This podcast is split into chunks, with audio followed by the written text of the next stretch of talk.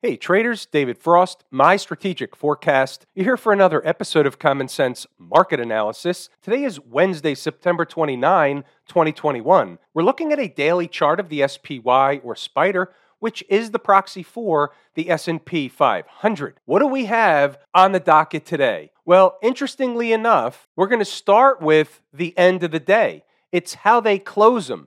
They closed them rather poorly so that's the first thing that's on my mind going into tomorrow is how they closed them today. So whether it was a fake out or not, we're going to uncover some more stuff during this video, but just the first thing on my mind is how they closed them and they're flirting with yesterday's lows. Let's look at some more stuff from the daily chart. What's jumping off the page at me? How can I describe what happened, what didn't happen, and why I'm looking at it a certain way? Well, the first thing is they found a low and then they rallied up on time. Remember that. We also talked about the fact that this could be an ABC in this direction.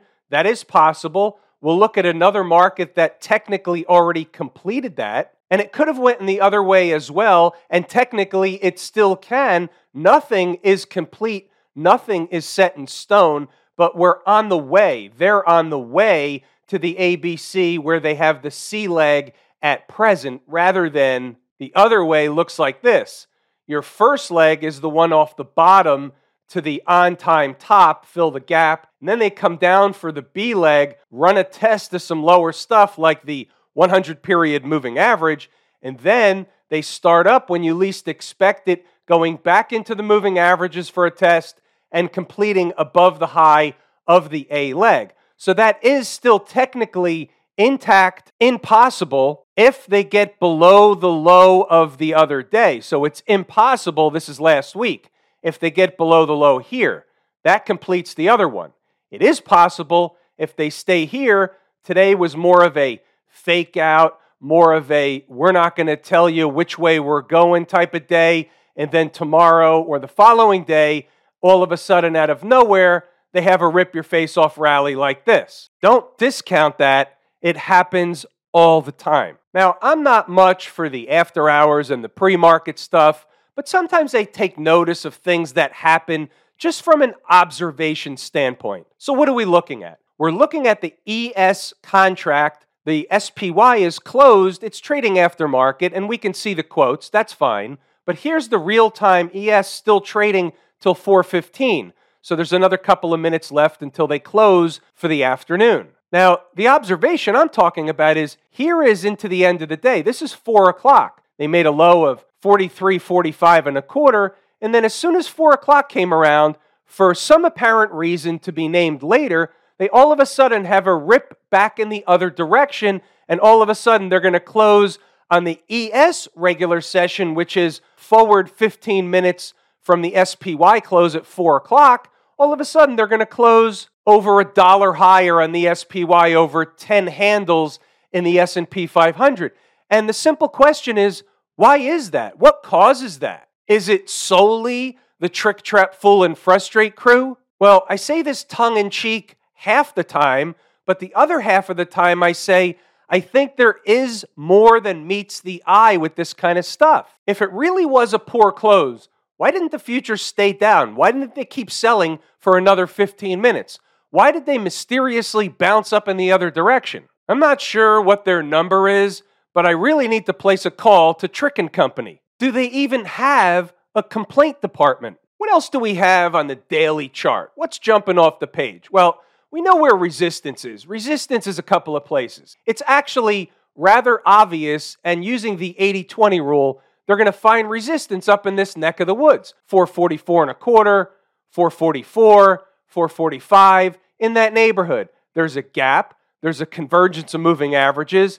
They have every reason to find resistance up there if they should start to rally up in that direction. Here's a bear case for a moment. So the other day, they were trending up here. It looked like they wanted to run sideways for a few days, maybe to build some energy to bust through those moving averages. Instead, when the market was on time, they actually fell out of bed. And obviously, yesterday was one of those anomaly days. You don't find a lot of days, and this is in the big scheme of things using the 80 20 rule. You don't find a lot of days where the S&P is down 70, 80, 90, 100 handles. Those days are few and far between. We may see more of those into the future, but in recent past, you don't see a lot of those, so it's definitely in the 20% camp. In a bear market, not so much. So, in forwarding on with the bear case, so they were going to build some energy, run sideways. They didn't do that. They actually had what's called a bona fide failure. And until or unless we see a rescue operation, if they start getting below yesterday's low, then the low from the 20th is on the table. And if that doesn't hold, there's a whole nother thing going on. We talked about some of the, at least one of the numbers that exists, 426, give or take. And below that, it's a stair step lower. Sometimes you'll see one of these days where they just do the woodshed thing, cut through stuff like a hot knife through butter. Other times, they'll stair step their way down. You turn back in a few weeks and you say, hey, wait a minute, what happened to the highs? And by definition, this is how a market essentially rolls over. Now, maybe this is it. Maybe we've seen the top. We don't know yet. Maybe there's a blow off scenario in our future. Again, that's something that would accompany a black swan. It would come out of nowhere. You would get all this pandemonium of panic buying. Maybe it's all the trillions of dollars Congress is trying to pass. Who knows why that would be a good thing? We're trying to figure that out. We can pretend it's a good thing, certainly in the short run, and maybe because there would be tons of liquidity in the market in the short run, that would be a good thing. But don't mistake short term pleasure for long term pain. What happens when we flip over to a 240 chart? What do we see? Anything intriguing or interesting? Well, this is what we're looking at. The first thing my eye gets drawn to is the fact that they're riding the 200 period moving average after one of these big down moves. So you got this enormous breakdown candle, and now they've started to put in one of those bearish, flaggish kind of things. So there's two options. Does the 200 period moving average hold? Therefore, if it does, we'll see price creep up to run a test near the top end of said breakdown candle. Or if the other thing is going to happen, they're going to either eat some more time off the clock and then the 200 period moving average is going to give way, and there's your test of the low we just discussed about, but using the other chart. Do we see anything different or non confirmatory on the 120 minute chart? And the answer is no. It's the same thing, it's just stretched out a little bit with more candles, but it's confirming the same thing that we just saw. What about the hourly chart? Also confirming the same thing we just saw. Is this what's happening?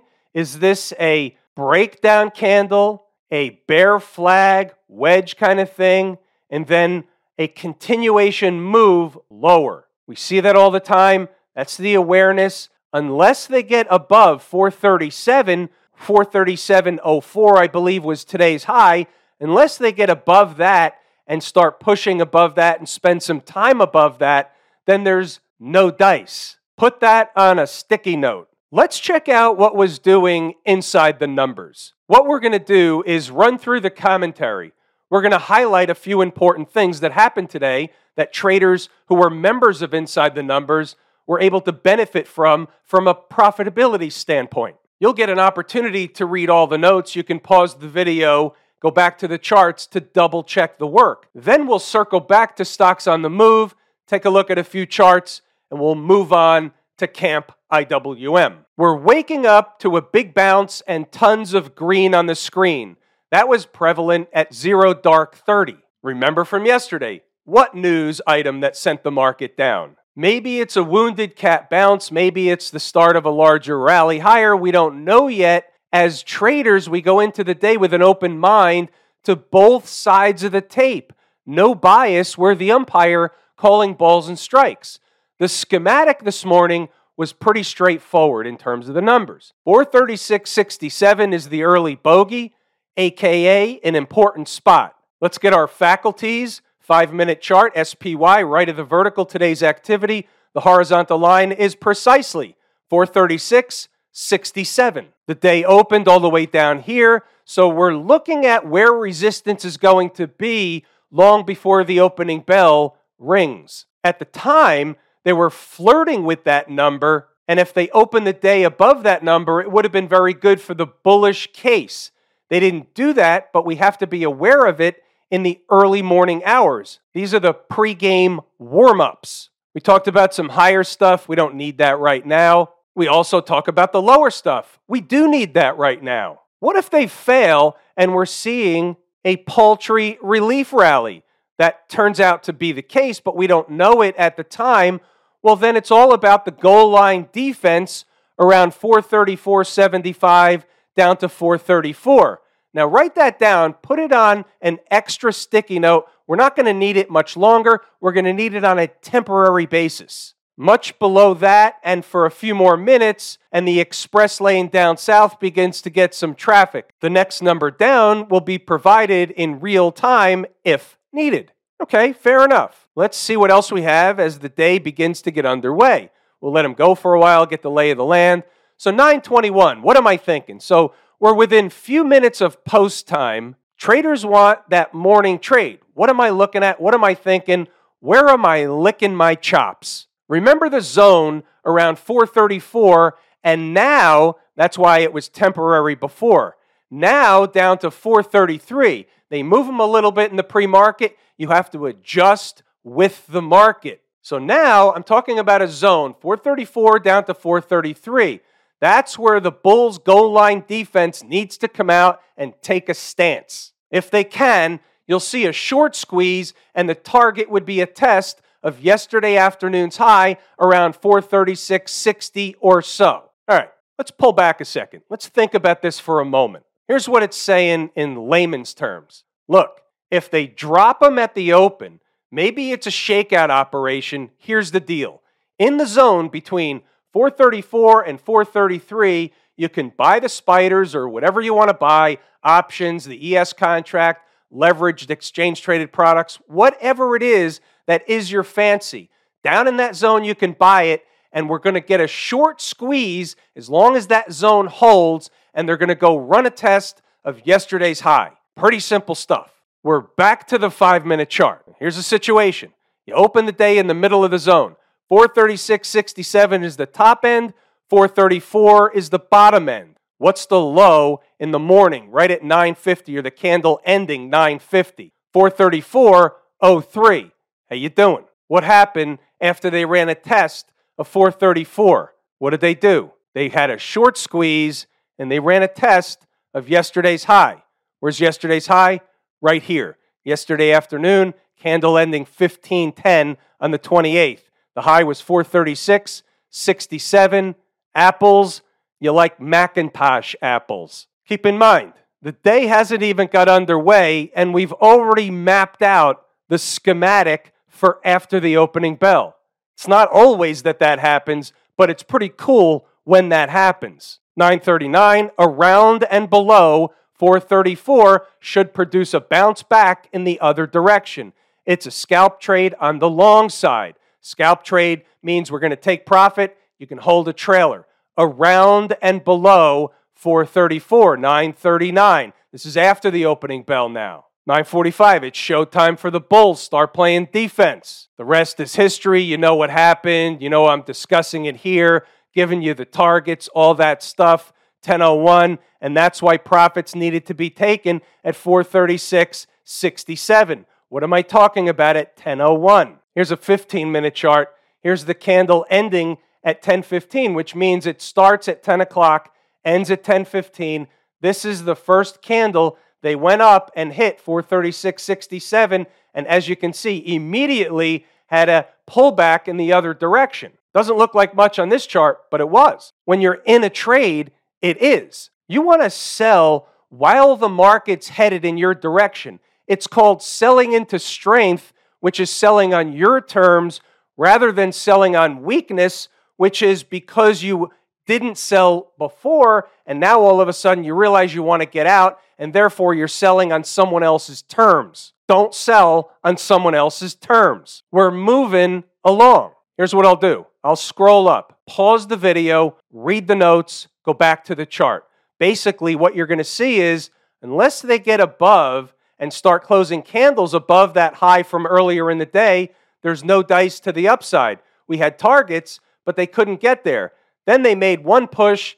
The gateway number became slightly higher, and you'll see that here it became 437.04. But then again, they failed into the closing bell. And what did we have in the afternoon? So if they're not going to go higher to 438, 438.50, if they go back down to 436 and a quarter and get much below that, the end of the day is more likely a sell. Well, let's go see where 436 and a quarter puts the tape. We're back to a five minute chart. The top line is 436 and a quarter. And as you can see, once they started to get below, ran a couple of back tests, the test failed. And what did she do? She sold into the close to where? The number all the way from this morning, 434. They're important numbers. Their support if price is above, their resistance if price is below. That's the way it works. What about stocks on the move? Let's check out some charts. SOFI, that hit its entry objective. HPQ, it says jump target, but there were more than one number. We're going to look at that chart. We're also going to look at JBL. EQT and MU didn't hit their entry targets. They're off the board. They're no trades. We traded our numbers not somebody else's. You might have seen this one in the notes, in the commentary. It hit right out of the gate at the opening bell. They opened above the number, ran down, spiked through the number, reversed immediately with a rocket ride in the other direction. By 10:20 in the morning, the high was 1717 off an entry of 1630. Doesn't seem like much, but on $16 stock, that's not a scalp trade. That's a fantastic trade. It's better than a base hit. It's better than a double. It's a rocket ride. Hence, it gets a nice trade. The numbers work. How about HPQ, also known as HP? Check this one out. So they open below the first number.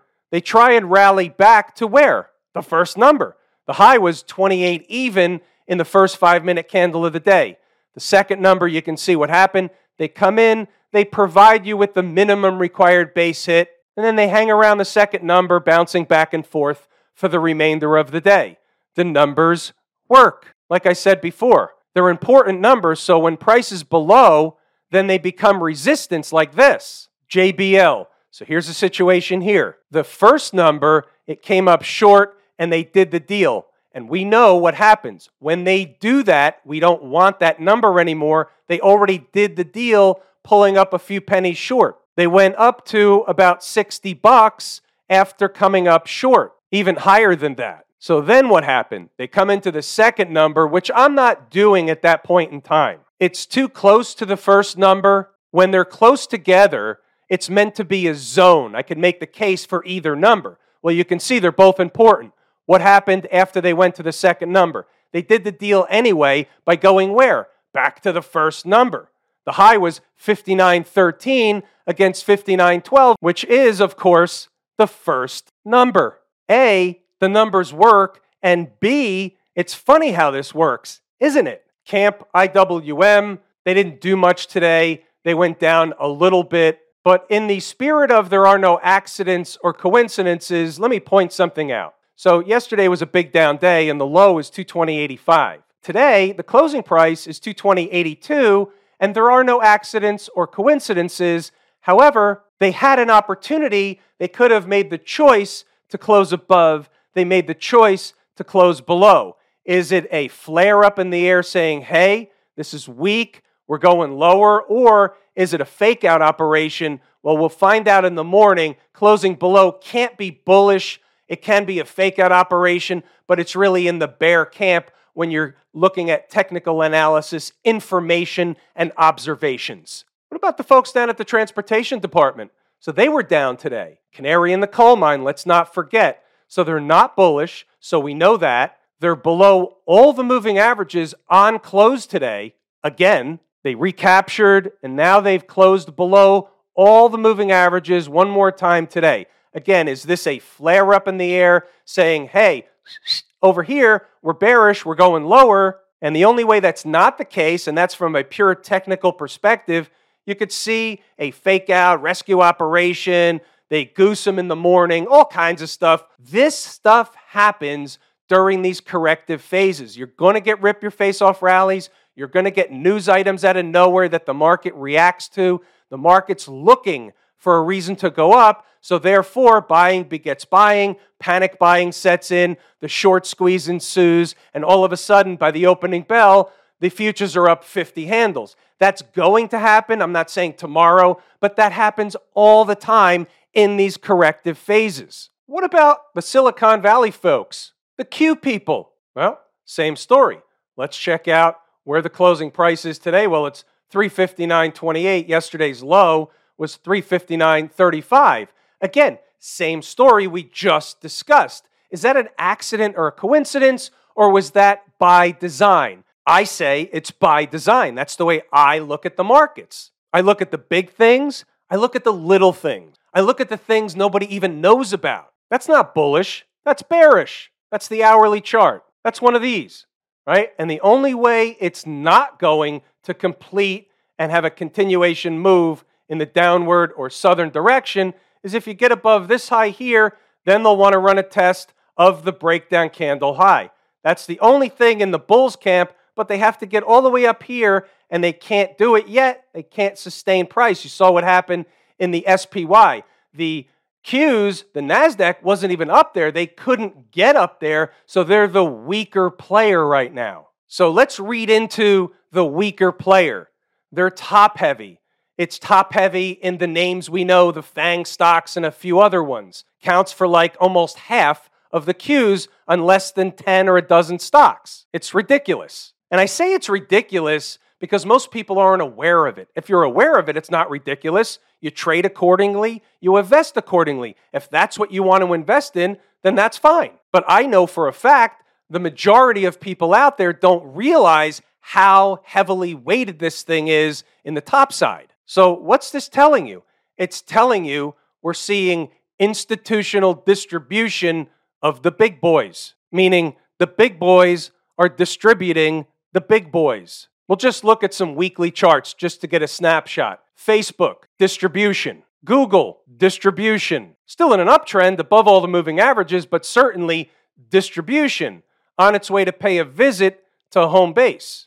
Netflix, not under distribution, accumulation. Apple, meet me in the middle. They just paid a visit to the 20 period or home base, not too far off the all time highs. There's really nothing wrong with Apple. I would have to classify this as a weekly chart pullback into a moving average and a breakout area to boot. How about Amazon? How about distribution?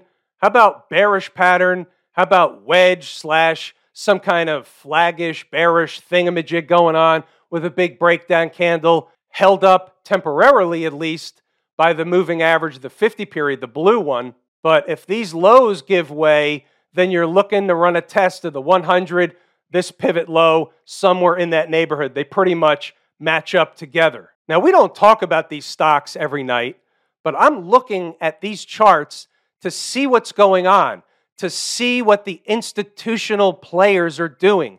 Are they buying these stocks or are they selling these stocks? When you see a gap up in the morning, what are they doing? Are they selling into the gap up in the morning, whatever they can get their hands on? Or are they chasing price like part of the buy the dip crowd a la the pajama jockey? About the XLF, the tale of two tapes. So it's bullish above all the moving averages. We're near the highs. There's really nothing technically wrong with the XLF. Yesterday, they formed a breakdown candle. Under normal garden variety conditions, you're going to have some kind of follow through. Maybe they put in one of those flag patterns Maybe they don't, but unless they start to creep higher and run a test of the high, it's generally a signal that they're going to trade into the moving averages one more time. And then we have smash mouth. Let's just take this independent of everything else.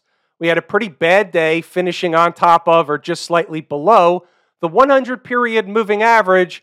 Pretty bad day down 369, almost 1.5% for smash mouth. Now, what is this? This is a proxy for the tech space. Now, it doesn't have the FANG stocks in it that we just looked at before.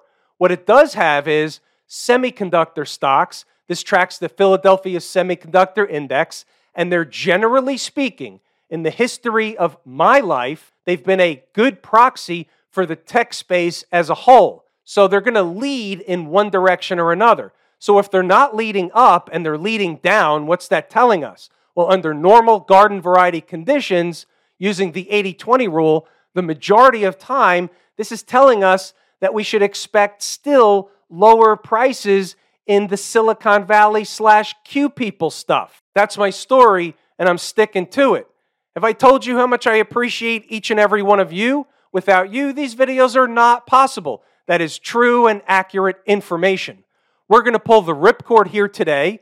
I'm David Frost, my strategic forecast. Thanks again for tuning in to another episode of Common Sense Market Analysis.